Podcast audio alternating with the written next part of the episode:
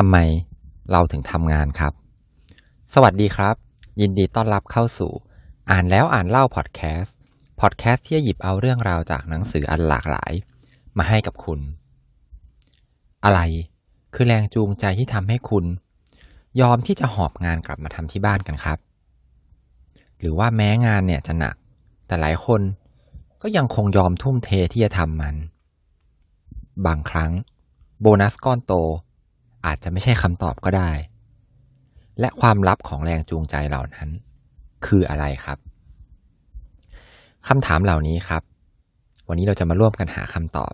กับหนังสือที่ชื่อว่า Pay Off ที่มีแปลเป็นไทยแล้ว ชื่อว่า เราทำงานแล้วได้อะไร ผู้เขียนครับเป็นนักเขียนชื่อดังนะครับ ชื่อว่าแดนอาร์เรรีนะครับมีผลงานในการเขียนหนังสือมาแล้วเนี่ยมากมายเลยนะฮะ เริ่มต้นเล่มของหนังสือนะครับ จะเป็นบทนำนะครับ ซึ่งมีหัวข้ออันหนึ่งที่น่าสนใจมากก็คือ เขาพูดถึงเรื่องสมการของแรงจูงใจครับ ผู้เขียนเนี่ยเขายกสมการขึ้นมาอันหนึ่งที่เขาคิดขึ้นมาเองนะครับ เขาบอกว่า แรงจูงใจของคนเนี่ยครับ เท่ากับเงินนะครับ บวกด้วยความก้าวหน้านะครับ บวกด้วยความมั่นคง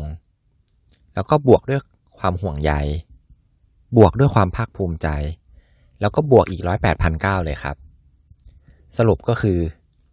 สมการเนี่ยชี้ให้เห็นถึงว่าแรงจูงใจของเราในการที่จะทำอะไรบางอย่างเนี่ยครับ มันมีเหตุผลมากมายเลย ซึ่งเงินเนี่ยถือเป็นส่วนสำคัญ แต่มันก็ยังมีส่วนประกอบอื่นๆอีกเยอะแยะเลยนะครับ ทีนี้ครับ ในบทที่หนึ่งของหนังสือเนี่ยเขาเล่าถึงวิธีการที่แรงจูงใจเนี่ยครับ มันถูกทำลายนะครับ ถูกทำลายได้ยังไงนะครับ ผู้เขียนเนี่ยเขาก็ตามสไตล์ของ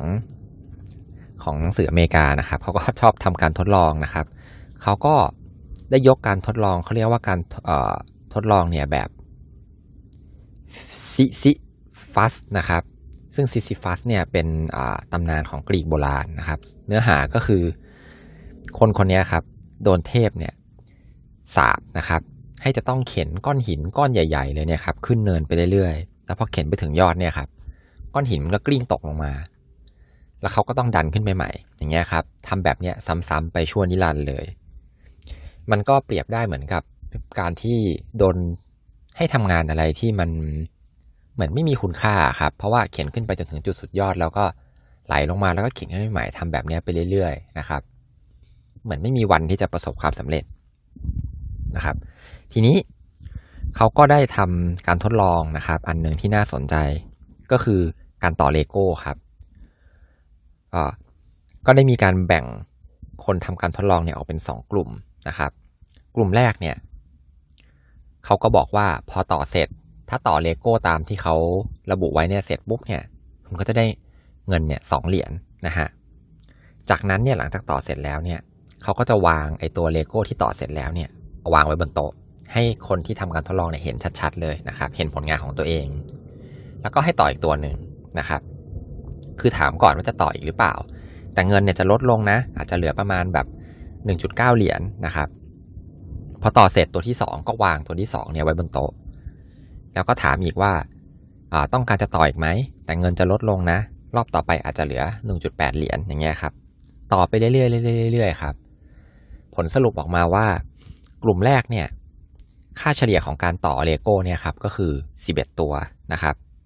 ส่วนกลุ่มที่ 2 ครับ เหมือนกันเลยครับ ให้ต่อเลโก้นะครับ แล้วก็ให้เงินเท่ากัน ถามเหมือนเหมือนกันหลังจากที่ต่อเสร็จแล้วนะครับ แต่จุดที่แตกต่างครับก็คือ พอต่อเสร็จครับเขาไม่ได้เอาตัวเลโก้ที่ต่อเสร็จแล้วเนี่ยวางไว้บนโต๊ะเขาทำลายทันทีก็คือแยกชิ้นส่วนเลโก้เนี่ยออกมาให้เป็นละเอียดละเอียดนะครับทำต่อหน้าต่อตาของคนที่ทำการทดลองเลยนะครับ ผล การทดลองออกมาน่าสนใจมากก็คือกลุ่มที่2เนี่ยครับ ค่าเฉลี่ยของการต่อเลโก้เนี่ย ก่อนที่จะบอกว่าจะขอหยุดเนี่ยครับ อยู่ที่ 7 ตัวนะครับ ต่างกันถึง 4 ตัวนะครับ คิดเป็นเปอร์เซ็นต์ก็แบบประมาณ 35%เลยนะครับ ที่แตกต่างกันนะครับ ตัวอย่างถัดมานะครับ เขาก็พูดถึงทีมวิศวกรซอฟต์แวร์นะครับ วิศวกรซอฟต์แวร์นี้ก็ทำเหมือนอารมณ์ประมาณแบบเขียนโปรแกรมทำพวก ทำโปรแกรมระบบขึ้นมาครับ ทีมพวกนี้ครับเขาก็จะมีการทำโปรเจกต์นะครับ ซึ่งบริษัทที่เขาไปทำการวิจัยเนี่ยครับ เป็นบริษัทชื่อดังนะครับ แล้วก็คนที่เป็นทีมวิศวกรเนี่ยก็คือเป็นคนที่แบบเก่งค่อนข้างมากเลยนะครับ บางคนเนี่ยตั้งใจมากนะครับ ตอนที่สมัครได้งานมาเนี่ยเขาก็เล่าว่าแบบเขาดีใจมากนะครับ เพราะว่าได้ทำงานในบริษัทชื่อดังนะครับ บางคนเนี่ยถึงกับ ลงทุนซื้อบ้านใหม่นะครับหรือบางคนเนี่ยก็ย้ายเมืองมาเลย เพื่อที่จะมาอยู่ใกล้ ๆ ที่ทำงานนะครับ แล้วก็ส่วนใหญ่เนี่ยต้องทำงานจนดึกดื่นนะครับ เพราะว่าทีมเนี่ยครับเขามีการทำโครงการที่ใหญ่มากนะครับ ซึ่งผ่านมาเกือบ 2 ปีแล้ว แล้วโครงการเนี่ยก็ใกล้จะเสร็จแล้วครับ แต่อยู่ๆครับ CEO ของบริษัทเนี่ยก็บอกว่าโครงการนี้ยกเลิกนะครับ ก็คือเลิกไปเลยทั้งทั้งที่ ผลงานเนี่ยทำมาเกือบ 2 ปีแล้วใกล้เสร็จแล้ว แต่ยังไม่เสร็จสมบูรณ์นะครับ แต่ทั้งนี้ทั้งนั้นเนี่ยครับ ทีมพวกนี้ก็คือได้เงินเดือนตามปกติเลยนะครับ การประเมินงานอะไรพวกนี้ก็คือปกติหมดแค่ ผลงานที่ทำเกือบเสร็จแล้วเนี่ย มันไม่ได้ออกมาใช้จริงเท่านั้นเองนะฮะอันนี้เนี่ยครับพอไปสัมภาษณ์ทีมวิศวกรเนี่ยก็คือเขาก็คือสรุปสรุปเลยละกันนะครับ ว่าเขาเนี่ยรู้สึกแย่มากนะครับ คือเหมือนกับความรู้สึกอะครับ มันมันไม่ใช่อะคือทำเหมือนกำลังจะเสร็จแล้ว แล้วก็แล้วก็ไม่ได้ดูผลงานตัวเองอะครับเขาก็บอกว่าชีวิตของเขาเนี่ยมันดูแบบมีความหมายลดลงนะครับ ในมองในบางแง่มุมเนี่ยมันเหมือนแบบโดนเหยียดหยามตัวตนนะครับ แล้วก็ความภูมิใจของเขาเนี่ย มันถูกทำลายนะครับ สุดท้ายเนี่ยครับ มันก็ผมสรุปเองนะครับ อันนี้หนังสือไม่ได้เขียน เหมือนกับ เหมือนกับคนทำงานพวกนี้ครับเขาหมดไฟลงไป แล้วบางคนนะครับเขาก็ลาออกนะครับ ตรงนี้เนี่ยผมขอแทรกเนื้อหานิดนึงนะครับ คิดว่าหลาย ๆ คนที่ฟังอยู่เนี่ย อาจจะเห็นภาพตัวเองทับซ้อนขึ้นมานะครับ การทำงานของทุกๆคนเนี่ย ก็น่าจะเคยมีเหตุการณ์แบบนี้เหมือนกันนะครับ โอเคครับ หนังสือเนี่ยครับเขาก็เลยสรุปว่า การสร้างแรงจูงใจเนี่ยครับ ก็พูดถึงไปแล้วเนาะว่าแรงจูงใจเนี่ยมันถูกทำลายได้ยังไงทีเนี้ยเขาก็เลยตบท้ายนะครับว่าการสร้างแรงจูงใจให้ตัวเองเนี่ยครับ คือสิ่งที่เขาแนะนำนะครับ เพราะว่าสุดท้ายแล้วครับ เราไปเป็น CEO คนนั้นเราไปเป็นคนที่มีอำนาจที่จะมามา cancel project เนี่ยไม่ได้หรอก แต่เราอะแก้ไขที่ตัวเราเองได้นะฮะโดยการเปลี่ยนกรอบความคิดของคุณครับ ผู้เขียนนะครับเขาก็ยกตัวอย่างที่น่าสนใจมาก็คือ เขาเล่าถึงคนที่ทำความสะอาดครับ ในโรงพยาบาลนะครับ ซึ่งพอทำไปสักพักครับ คนคนนี้เขาก็รู้สึกว่าเอองานเขาว่ามันน่าเบื่อมากเลยนะครับ ก็คือแค่คอยทำความสะอาดเนี่ยเขาอยากลาออกนะครับ แต่คุณแม่ของเขาเนี่ยครับก็เขาเตือนไว้ว่า งานของลูกเนี่ย มันสำคัญมากๆเลยนะรู้ไหมคนอื่นเนี่ยอาจจะติดเชื้อเชื้อโรคเนี่ยได้ง่ายมากเลยในโรงพยาบาลเนี่ย ถ้าเกิดคุณนะ่ะ ถ้าเกิดตัวลูกเนี่ยไม่ตั้งใจทำงานนะครับ คนป่วยเนี่ยอาจจะถึงขนาดตายได้เลยทีเดียวนะครับ หลังจากนั้นครับ ตัวเขาเองเนี่ยก็ได้เปลี่ยนทัศนคตินะครับ ที่มีต่องานของตัวเองเนี่ยครับ แล้วก็สามารถที่จะฟื้นความภาคภูมิใจนะครับ และไม่นานครับ เขาก็ได้เลื่อนขั้นนะฮะอันนี้ก็เป็นตัวอย่างที่ดีที่แบบ คือการที่โดนทำลายแรงจูงใจเนี่ยมันเป็นสิ่งจากภายนอกนะครับ เราเนี่ยควบคุมไม่ได้แต่ว่า เราอะสามารถที่จะเปลี่ยนกรอบความคิดของเรานะครับ แล้วก็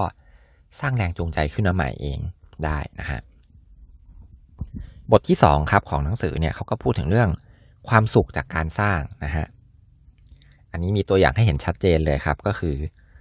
ทุกๆ คนน่าจะรู้จักอีเกียเนาะถ้าใครที่ไม่เคยซื้อของซื้อเฟอร์นิเจอร์จากอีเกียนะครับ ก็ขอเล่าให้ฟังคร่าว ๆว่าเฟอร์นิเจอร์ของอีเกียเนี่ย เราจะต้องประกอบเองนะครับ มันจะมาแบบว่าเหมือนกับ ไม่ได้มาสำเร็จอะครับ มีมีวิธีการประกอบมาให้ก็ ต้องบอกว่าประกอบเองเนี่ยครับ ผมเคยทำอยู่ครั้งหนึ่งนะครับ มันค่อนข้างจะแบบบางทีก็น่าลำคาญมากแล้วก็ยากนะครับ แล้วก็เหนื่อยเหมือนกันนะครับ เอาเรื่องเลย ทีนี้ในหนังสือเนี่ยครับเขาก็บอกว่าเขาก็ไปทำวิจัยมานะครับว่า แต่ว่าพอทำเสร็จอะครับ คนส่วนใหญ่เนี่ย สมมุติว่าทำตู้นะฮะ แล้วที่บ้านเนี่ยมีตู้เลยมีตู้หลายตู้เลยเป็นพวกตู้ลิ้นชักเก็บของนะครับ คนส่วนใหญ่ที่ซื้อตู้อีเกียมาครับเขาก็จะชอบตู้อีเกียที่เขาประกอบเองเนี่ย มากกว่าตู้อื่นๆ อืม แปลกไหมฮะ อันนี้เนี่ยนะครับอะมีอีกตัวอย่างหนึ่งครับ จะได้เห็นภาพชัดขึ้นนะครับเขาก็เล่าถึงว่าในปีคศ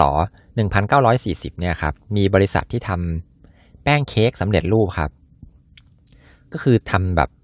ดีมากเลยครับ รสชาติดีนะครับ แล้วก็ทำง่ายมากก็คือแค่เอาแป้งเนี่ยครับ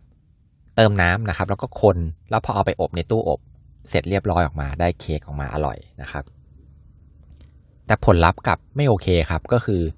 ยอดขายเนี่ยไม่ค่อยดีเท่าไหร่นะครับเขาก็งงว่าเอ๊ะทำไมโปรดักต์เขาก็ดีแบบ มันก็สะดวกตอบโจทย์ของอลูกค้านะครับจะทำไมถึงขายไม่ดีเขาก็ไปทำวิจัยมาครับ ได้ผลสรุปออกมาว่าเนี่ยมัน อาจจะทำง่ายไปหน่อยนะครับทำให้คนเนี่ยขาดความภาคภูมิใจนะครับ แล้วก็ใช้ความพยายามในการทำเนี่ยน้อยเกินไป เขาก็เลยแก้สูตรครับผม นอกจากที่ว่าเติมน้ำเนี่ยก็คือให้ทำเองเพิ่มขึ้นด้วยก็คือต้องใส่ไข่นะครับ ใส่น้ำมันแล้วก็ใส่นมนะครับ เหมือนเพิ่มขั้นตอนในการทำครับ ให้มันมากขึ้น ให้แม่บ้านที่ทำเนี่ยมีส่วนร่วมมากยิ่งขึ้นนะครับ พอมีส่วนร่วมมากขึ้นครับแล้ว พอแป้งสูตรใหม่เนี่ย เอามาขายปุ๊บแล้วแม่บ้านซื้อไปแล้วก็ไปทำให้คนที่บ้านกินใช่ไหมฮะพอมีคนชมว่าเค้กอร่อยปุ๊บเนี่ยคนทำนะครับเขาจะรู้สึกภูมิใจมากกว่าเดิมนะครับ แล้วยอดขายก็ดียิ่งขึ้นนะครับ บทนี้ก็จะตรงกันข้ามกับบทที่แล้วนะครับ ที่เรื่องของความการทำลายความแรงจูงใจ อันนี้ก็คือเขาก็สรุปว่า ถ้าสมมุติว่าเราได้ทำอะไรเองอะครับ มันก็จะเกิดความภาคภูมิใจนะครับ แล้วก็แบบเหมือน เป็นส่วนหนึ่งที่เป็นแรงจูงใจนะครับ ที่ทำให้มีความสุขนะครับ บทที่สามครับ เขาพูดถึงเรื่องเงินนะฮะอันนี้น่าสนใจมาก ๆ เลย เขาก็ไปทำวิจัยมาเลยว่าแบบเรื่องของการจ่ายโบนัสนะครับ เขาสรุปสุดท้ายครับว่าเขาพบว่าถ้าเกิดให้โบนัสพนักงานไปเนี่ยโบนัสก็คือเหมือนกับทำได้ถึงเป้าแล้วก็จะให้เงินนะครับ แต่อันนี้เขาให้เป็นเป็นวันๆไปนะครับเขาก็ไปทำวิจัยมา สรุปสุดท้ายออกมาครับ กลายเป็นว่าเงินเนี่ยไม่ค่อย work เท่าไหร่นะครับ เพราะว่าสมมุติว่าวันหนึ่งคุณทำยอดได้ครบตามนี้ปุ๊บแล้วคุณได้โบนัสเป็นเงินปุ๊บเนี่ยพอวันถัดมาครับ ที่คุณไม่ได้เงินอีกแล้วนะครับ ก็กลายเป็นว่าคุณขาดแรงจูงใจในการทำงานว่าเอา้าทำไปก็ไม่ได้เงินนี่นานะครับ ก็ทำแบบเหมือนกับทำแบบขอไปทีอะครับ วันที่ให้โบนัสเนี่ย งานก็จะได้เพิ่มขึ้นเยอะมาก แต่พอวันที่ไม่ให้โบนัสแล้ว ตัวจำนวนชิ้นงานนะครับ มันก็ลดหัวภาพลงมาเลยนะครับ ตรงนี้ก็คล้ายๆ อาจจะคล้ายๆ กับเรื่องของการจ่ายเงินเดือนพนักงานหรือการให้โบนัสนะครับ ว่าแบบพอให้เสร็จแล้วอะแล้วพอข่าวถัดไปไม่ได้แล้ว ก็ไม่รู้ทำไปทำไมนะครับทำไปก็ไม่ได้เงินเพิ่มนะฮะเขามียกตัวอย่างอีกอันหนึ่งครับ ที่น่าสนใจมากก็คือ เขาเล่าถึงว่าเวลาที่แบบอ่า มีงานเลี้ยงเนาะของฝรั่งเนี่ยมีเทศกาลอะไรพวกนี้ครับเขาอยู่ไปที่บ้านแม่ยายนะครับ แล้วแม่ยายเนี่ยก็ทำอาหารให้แบบดีมากเลยตั้งใจทำอาหารอร่อยมากเขาก็บอกว่าเนี่ยลองนึกดูถ้าเกิดคุณนะเอาเงินให้แม่ยายแล้วก็บอกว่าเนี่ยขอบคุณมากเลยนะครับ ที่ทำอาหารอร่อยให้ มือเนี้ยผมจะให้แม่เท่าไหร่ดีนะครับ แน่นอนเราคงรู้กันอยู่แล้วว่าผลตอบรับกลับมาก็คือ ต้องโดนด่าแน่นอนนะครับ อันนี้เนี่ยเขาก็เลยชี้ให้เราเห็นถึงว่าบางที แรงจูงใจเนี่ยครับเงินเนี่ยมันก็ไม่ได้ตอบโจทย์สัทีเดียวนะครับ จากที่เล่ามาทั้งหมด 3 บทเนี่ยครับจริงๆมันมี 4 บทด้วยแต่บทที่ 4 มันเป็นเรื่องของความตาย ผมว่าแบบมันไม่ค่อยไม่ค่อยน่าสนใจเท่าไหร่นะครับ ก็สรุปได้ว่า แรงจูงใจที่เรามาทำงานเนี่ยครับบางทีการให้เงินเนี่ยมันก็อาจจะไม่ได้ตอบตอบโจทย์สัทีเดียวแล้วก็ไม่คุ้มด้วยนะครับ ส่วนบทแรกที่พูดถึงการ ทำลายแรงจูงใจเนี่ยครับก็น่าสนใจมากคิดว่าทุกคนก็คงเคยโดนกันมานะครับ แล้วเขาก็บอกวิธีการแก้ไว้ให้ด้วยนะฮะอย่างข้อที่บทที่2เนี่ยเรื่องความสุขของการสร้างเนี่ยครับก็ก็ชี้ให้เห็นถึงความน่าสนใจว่า คนเราเนี่ยมักจะมีความภาคภูมิใจนะครับ กับชิ้นงานของตัวเอง สิ่งที่ตัวเองได้สร้างขึ้นมานะครับ เล่มนี้เนี่ยครับก็อ่านง่ายมากเลยครับ หนังสือเนี่ยเล่มบางมาก ประมาณ 120 หน้าเท่านั้นเองนะครับ ก็ถามว่าดีไหมนะครับ ก็ต้องบอกเลยว่าเป็นตามมาตรฐานของคุณแดนเอเรลี่เลยนะครับ คุณแดนเนี่ยเป็นนักจิตวิทยาแล้วก็เป็นนักเศรษฐศาสตร์พฤติกรรมชื่อดังเลยครับ มีหนังสือหลายเล่มมากนะครับ ชื่อพฤติกรรมพยากรณ์แล้วก็จิตวิทยาเกี่ยวกับการโกงนะครับ มีหนังสือออกมาหลายเล่มมากแล้วแล้วก็มีแปลไทยด้วยนะครับ ใครที่สนใจก็ลองไปตามอ่านกันดูนะครับ สำหรับวันนี้นะครับ ใครที่ฟังแล้วชอบนะครับ ก็ฝากกดแชร์ไปใน Facebook ให้เพื่อนๆได้เข้ามาฟังกันนะฮะ แล้วก็ฝาก Follow Podcast ของเราทุกช่องทางนะครับ แอปพลิเคชันที่ที่ท่านฟังนะครับ ตอนนี้มีเกือบเกือบทุกแพลตฟอร์มแล้วนะครับสำหรับวันนี้ขอบคุณที่ติดตามรับฟัง อ่านแล้วอ่านเล่าพอดแคสต์สวัสดีครับ